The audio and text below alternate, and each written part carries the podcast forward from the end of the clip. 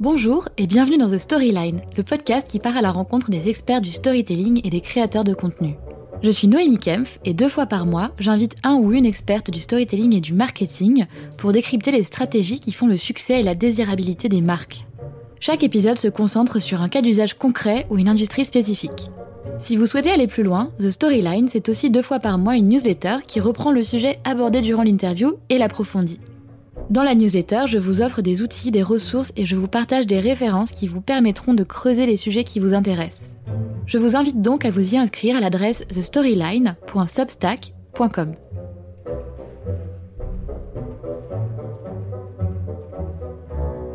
Aujourd'hui, on se plonge dans un sujet que je trouve passionnant et qui a pris de l'ampleur ces dernières années. J'ai nommé le marketing engagé. De plus en plus de startups et d'entreprises orientent leur stratégie de communication, voire leur modèle économique tout entier pour les plus motivés, autour de l'impact positif de leurs produits et de leurs actions.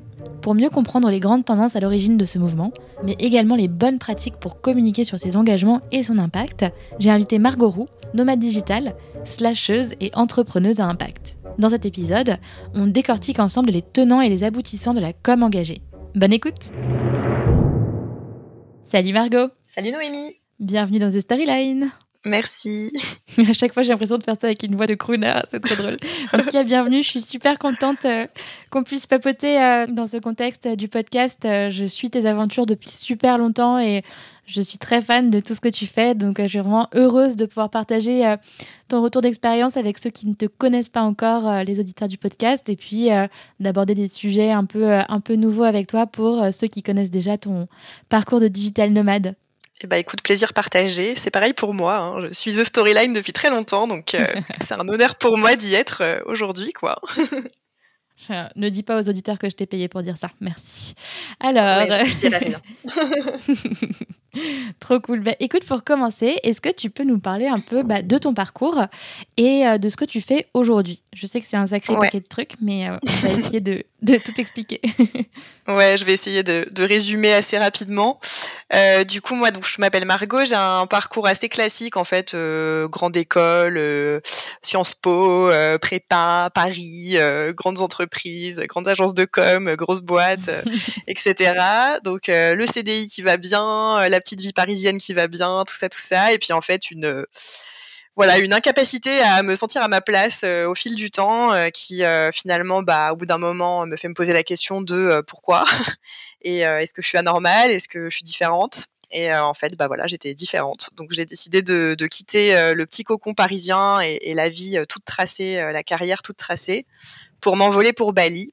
En me disant et maintenant il faut que je trouve qui je suis, ce que j'ai envie de faire, parce que jusqu'à maintenant ça ne marche pas, je suis malheureuse, donc allons explorer. Et puis à Bali, j'ai découvert tout le mouvement du digital nomadisme, l'infopreneuriat, l'entrepreneuriat, j'ai découvert qu'il était vraiment possible de faire autrement, donc je me suis lancée en freelance. Et puis à côté, j'ai commencé à tester 2-3 trucs. J'ai lancé une marque de yoga, une marque de bikini, j'ai commencé à faire du marketing de villa dans le tourisme. Je suis complètement allée à l'opposé du monde corporate dans lequel j'avais évolué jusqu'à présent, pour me rendre compte que finalement le monde corporate m'allait pas si mal, mais que c'était juste le mode dans lequel je le vivais qui n'allait pas, c'est-à-dire la vie de bureau, les horaires, la vie à Paris, etc., le manque de flexibilité et de liberté, en fait. Donc finalement, au fur et à mesure du temps, j'ai repris des missions plutôt à forte responsabilité dans le domaine du marketing, de la communication, de la RSE pour des entreprises parisiennes, et notamment l'entreprise dans laquelle j'ai pris des parts et où j'exerce pas mal de responsabilités aujourd'hui, qui s'appelle Chacun son café.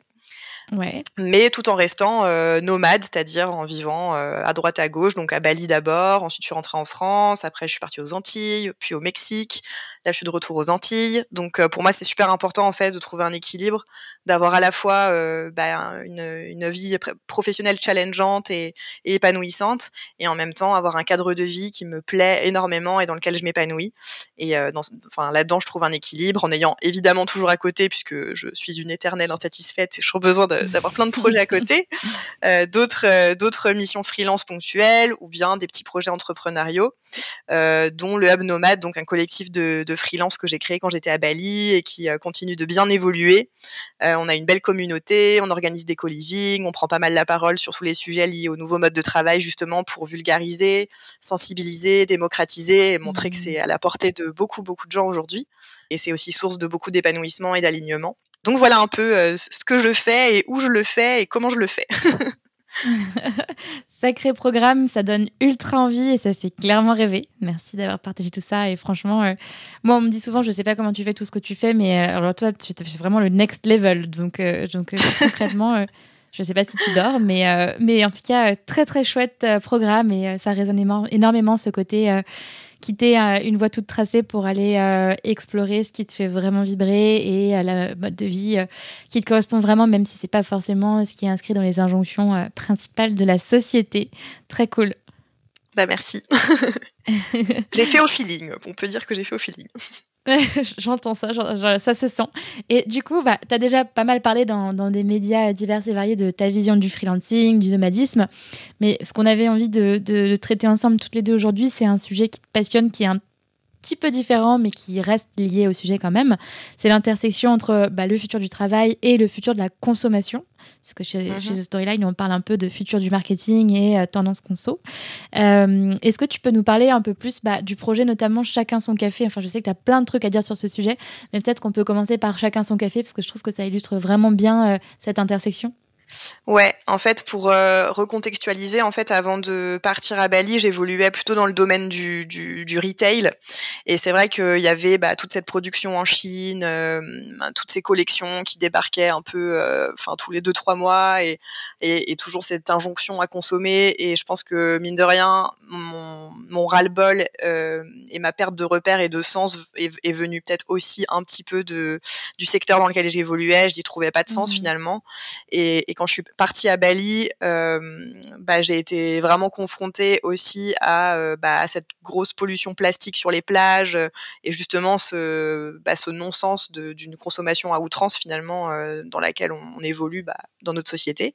Et je pense que j'avais envie de prendre part à des projets qui allaient dans le bon sens finalement.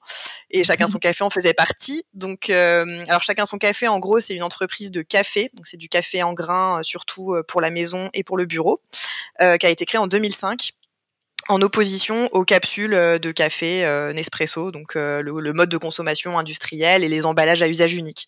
Et donc du coup, entre 2005 et 2016-2017, c'était pas hyper audible comme discours parce que tout le monde ne jurait que par les capsules. Le marché du café a vraiment évolué que sur la capsule en France. Enfin, je pense que tout le monde a eu au moins une fois une machine Nespresso chez lui ou chez ses parents ou chez ses potes. Enfin, à droite à gauche, on avait tout ça. Ouais, moi, voilà, tu vois, mon le CDI avant Bali, avec des collègues, on s'était acheté une petite Nespresso parce qu'on en avait ras-le-bol du jus de chaussette de la machine à café, enfin bref.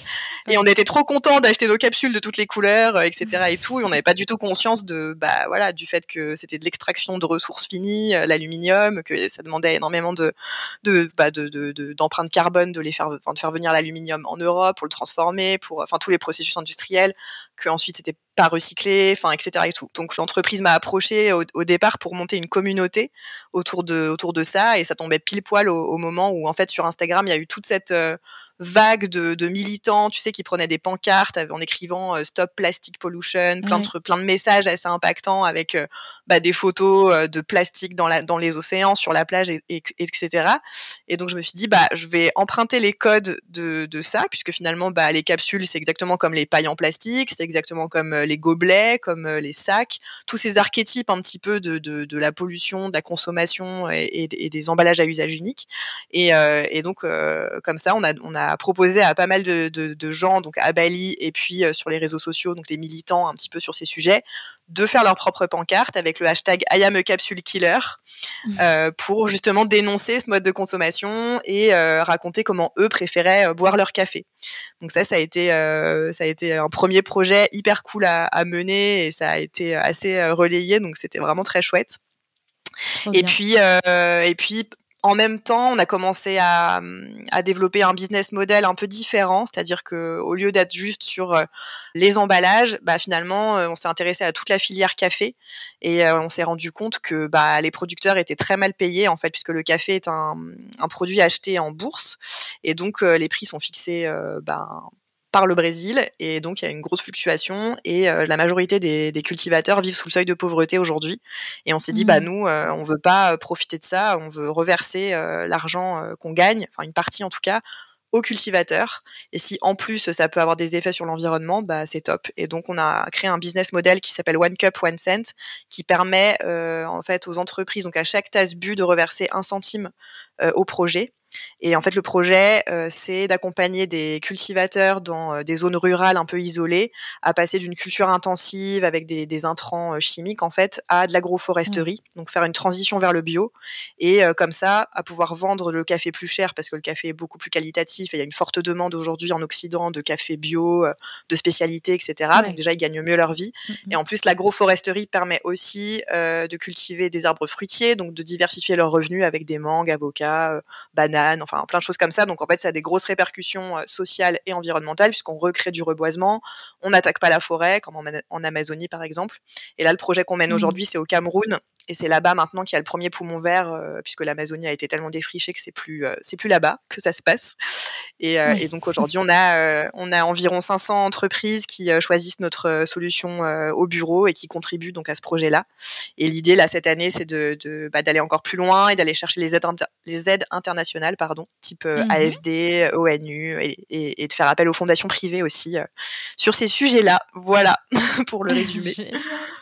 Trop bien, sacré résumé et sacré programme. C'est trop bien. Et du coup, ce que j'entends, tout ce que tu viens de nous partager, c'est que déjà, tu as utilisé peut-être un peu en amont de phase, donc super intéressant à relever, des leviers du marketing qui aujourd'hui sont un petit peu intégrés dans le playbook, plus ou moins honnêtement d'ailleurs, de plein d'entreprises. Mais il y a ce côté RSE au final. Enfin, je ne sais pas si c'est le bon mot, mais en tout cas, cette notion de responsabilité sociale et environnementale de l'entreprise qui va rendre aux producteurs dans votre cas, mais en tout cas qui va rendre à ses consommateurs d'une manière ou d'une autre, par le biais d'un acte de rémunération équitable du producteur. Il y a aussi le côté communautaire et le fait de vous être appuyé vachement sur un groupe de personnes engagées. Et c'est vrai que quand on a discuté avant d'enregistrer ensemble, tu m'avais vraiment parlé de tu avais utilisé ce terme qui m'a vachement marqué, qui est que pour chacun son café, tu as vraiment réutilisé pour faire connaître la marque les codes du militantisme. Ouais, je trouve exactement. Ça vraiment super intéressant à explorer, vu qu'aujourd'hui, il y a plein de marques qui se veulent militantes, qui se veulent engagées, qui ont des discours plus ou moins honnêtes. Comment tu te positionnes là-dessus ? Comment est-ce que toi, tu as pensé la marque Chacun son café, et comment tu as intégré ce militantisme dans la conception de la marque, de la vision, de la mission, etc. En fait, la marque, elle se construit vraiment autour d'un business model qui est au-delà de la RSE. Puisqu'en fait, la RSE, c'est limite un terme un peu galvaudé maintenant qui appartient un peu plus au passé. C'était vraiment l'idée pour une entreprise d'avoir des actions un peu philanthropiques au-delà, en parallèle de son business model qui, lui, était orienté plutôt vers le profit. Et aujourd'hui, en fait, les entreprises comme la nôtre, comme Chacun son café, c'est des entreprises dont le business model est directement orienté impact positif, bien commun. Et d'ailleurs, on est une entreprise Bicorp là depuis 1 an, donc c'est vraiment le business model, il a été vérifié, audité, etc. Génial. Mais l'idée en fait, c'est de penser l'entreprise uniquement à travers un impact positif. L'idée, c'est qu'elle fasse le moins de mal possible et qu'elle soit limite vertueuse en fait, qu'elle crée du bien commun. Donc à partir de là, tout ce qu'on a à faire pour parler de ce qu'on fait, c'est de montrer des preuves et de faire prendre la parole en fait à nos consommateurs, aux fermiers, à toutes les parties prenantes de la marque en fait. Et c'est là où le militantisme est important, c'est que du coup aujourd'hui faire le choix d'un produit, faire le choix d'une marque, c'est limite avoir un acte de vote, donc c'est presque un acte militant. Et je pense qu'on le voit de plus en plus quand on consomme. Maintenant, on se pose vraiment la question de est-ce que je vais acheter telle marque ou telle marque. Les gens regardent de plus en plus les engagements engagements environnementaux, sociaux, etc. Et ils vont préférer une marque qui s'engage qu'une marque qui est restée un petit peu dans le monde d'hier, quoi, qui est restée sur des codes très consuméristes. Donc voilà. Donc nous, la marque, on l'a vraiment construite autour de l'impact.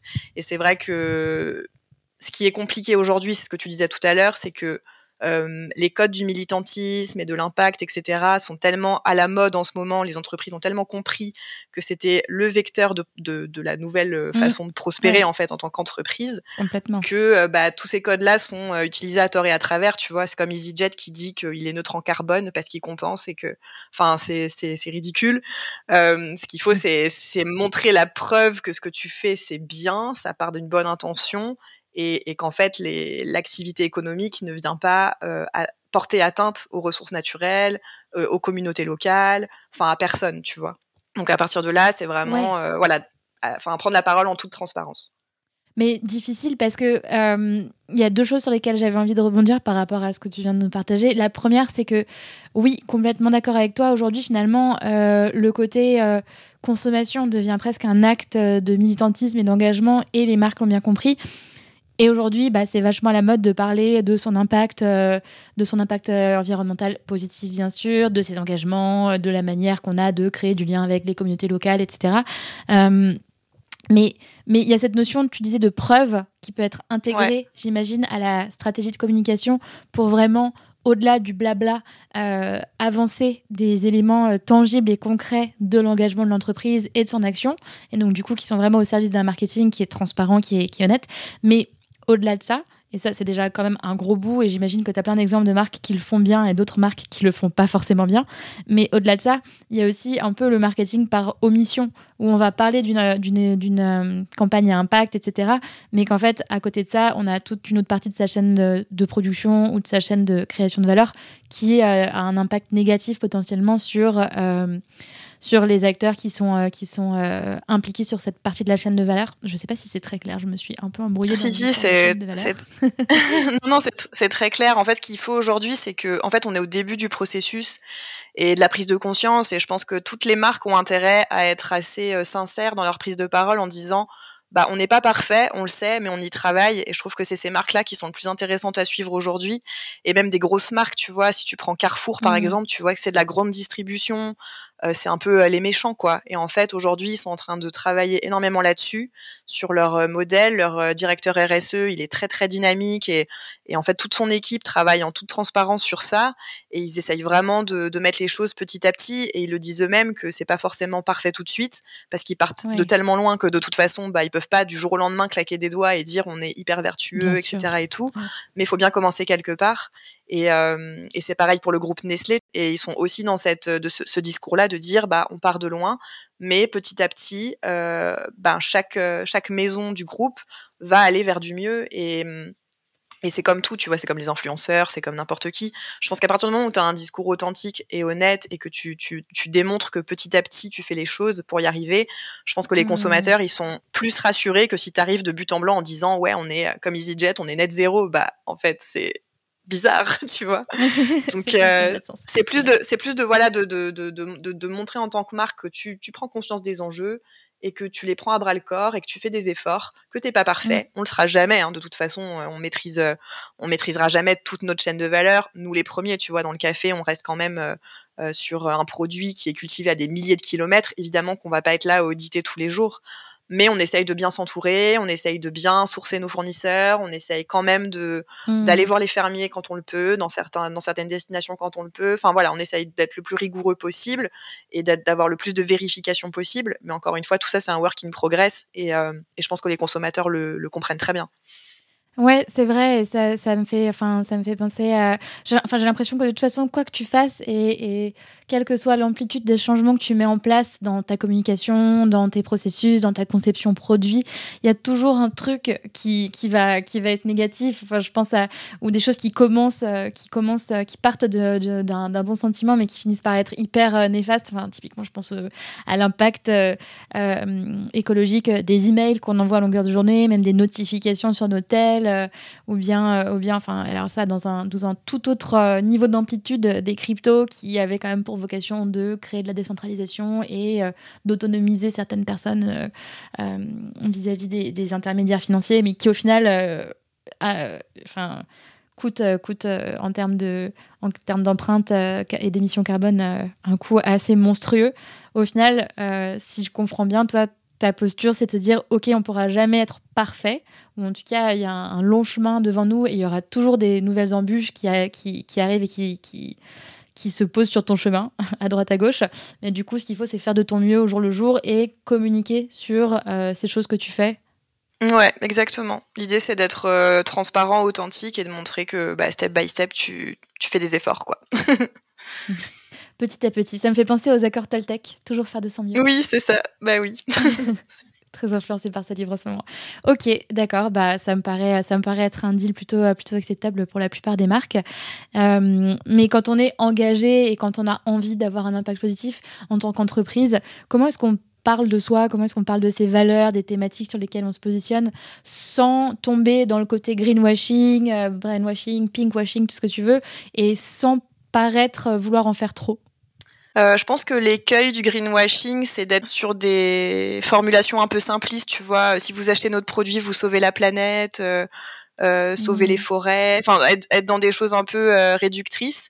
Ce qui peut être bien, c'est d'expliquer la complexité des choses que tu mets en place, parce que tes consommateurs, ils ont aussi envie de comprendre ce qui se passe, les défis auxquels ils sont partie prenante finalement. Après, la problématique, c'est aussi que y a un temps de cerveau disponible qui est pas illimité et que l'attention, voilà, l'économie de l'attention, c'est quand même une réalité, et que du coup, il faut quand même réussir à pas ennuyer les consommateurs, les lecteurs, avec des textes trop longs, trop compliqués, etc.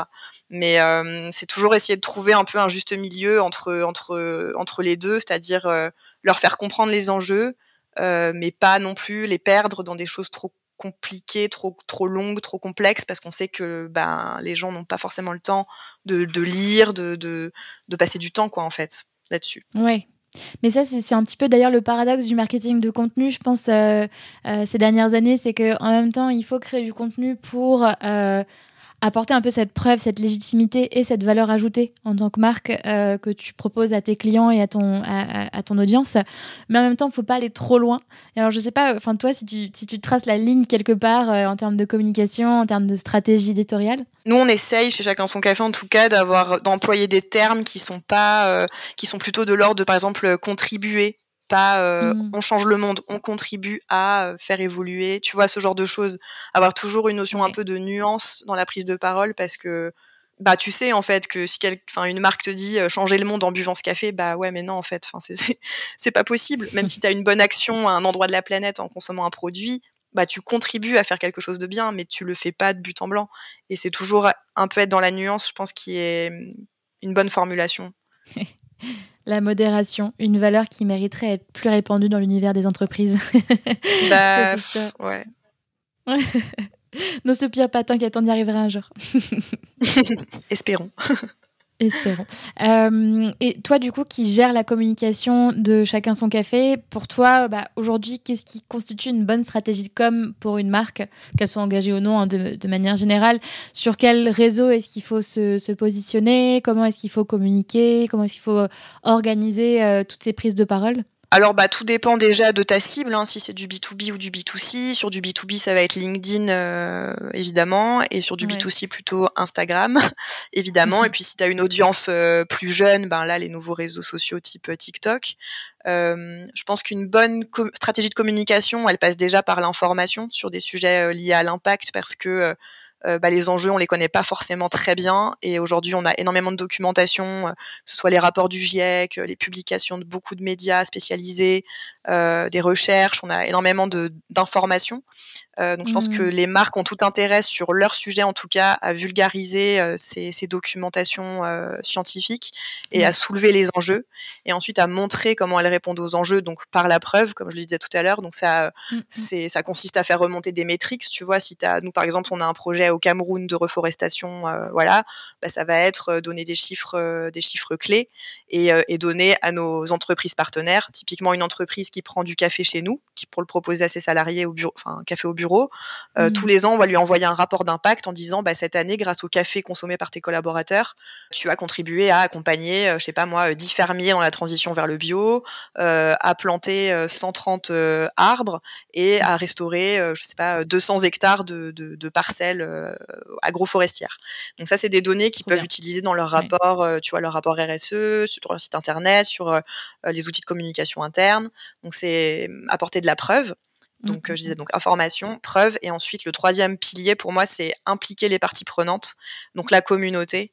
Et pour ça, ça va être bah, faire prendre la parole aux gens, donc à tes clients par exemple, comment tu changes au quotidien, comment notre produit t'aide à faire mieux, à mieux te sentir aussi toi, à moins être dans la culpabilité.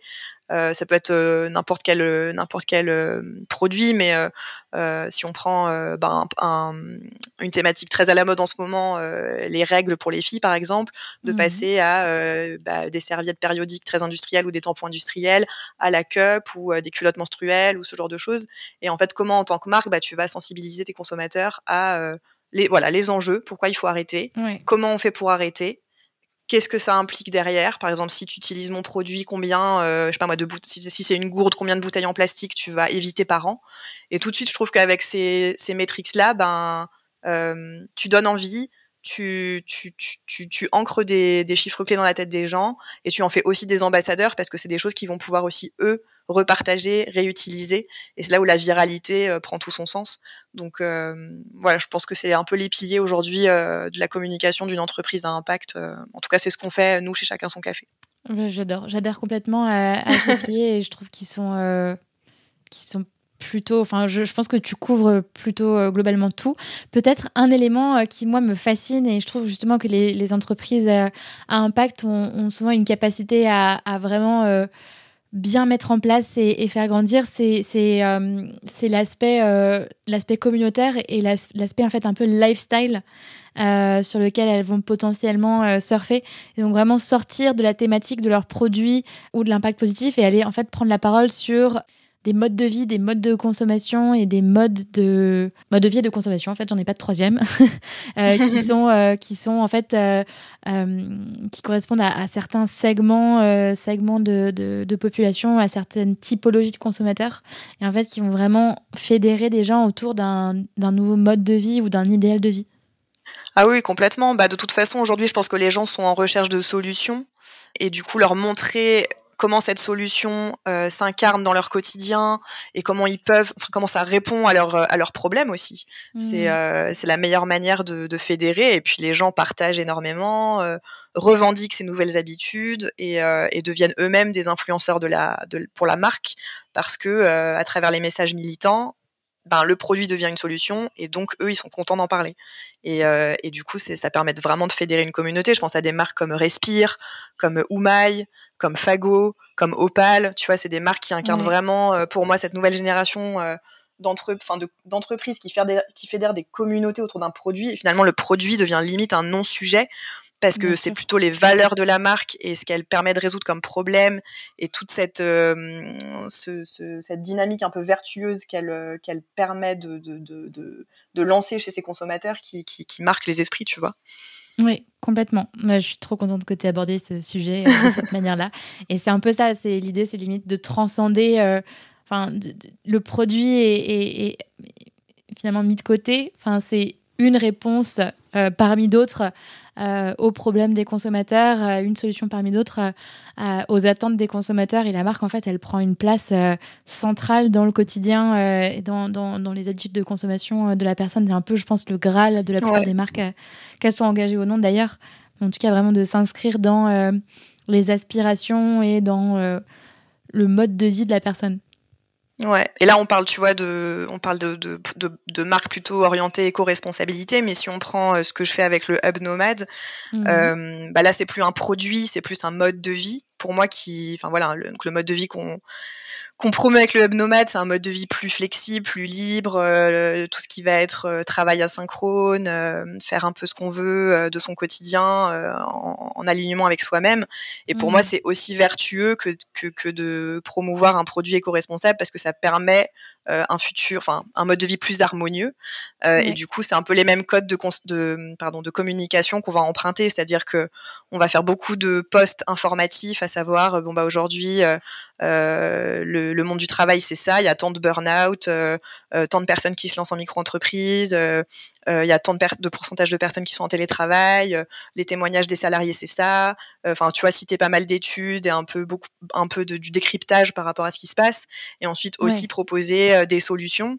Donc ça va être des co-living, du coworking, du workation, enfin pas mal d'expériences autour du future of work, montrer en fait comment les nouveaux modes de travail répondent aussi à un problème qui est celui de la frustration, celui du non-alignement, celui de du manque de liberté, du temps passé perdu dans les transports, de l'épuisement professionnel, de la santé mentale, enfin toutes ces questions qui sont en train d'être soulevées, plutôt sur le volet donc du mode de vie plutôt que du mode de consommation. Mais pour moi, les deux se rejoignent complètement, puisque l'idée, c'est de bâtir un monde un peu plus harmonieux, un peu plus souhaitable. Et donc, c'est un peu, voilà, c'est vraiment les mêmes codes de communication pour moi sur ces deux volets-là, quoi. Ouais, non, mais je trouve ça hyper intéressant. Et du coup, justement, que ce soit sur ce sujet-là ou sur celui des entreprises à impact et de la consommation responsable, je trouve qu'il y a peut-être aujourd'hui une barrière à l'entrée, entre guillemets, pour les nouvelles marques qui veulent se lancer ou celles qui ne sont pas encore extrêmement visibles. C'est qu'il y a énormément d'acteurs qui se positionnent, qui créent du contenu, qui essayent de se faire une place, que ce soit des créateurs, des indépendants, des influenceurs ou des marques ou des assos ou des gouvernements. En fait, tout le monde essaye de se positionner sur ces sujets. Et du coup, il y a quand même un énorme volume de contenu et d'informations qui est déjà produit. Comment est-ce que tu te positionnes un peu naturellement comme un peu un chef de file peut-être du mouvement ou une entité reconnaissable et reconnue quand il y a autant déjà de monde sur un créneau, ou bien s'il y a trop de monde pour être vraiment reconnu comme un leader, comment est-ce que tu t'insères et que tu te greffes dans ce mouvement-là ? Je pense que chaque entreprise a sa place à partir du moment où elle a une spécificité, et toutes ont une spécificité. Ce qu'il faut, c'est pas chercher à copier le voisin.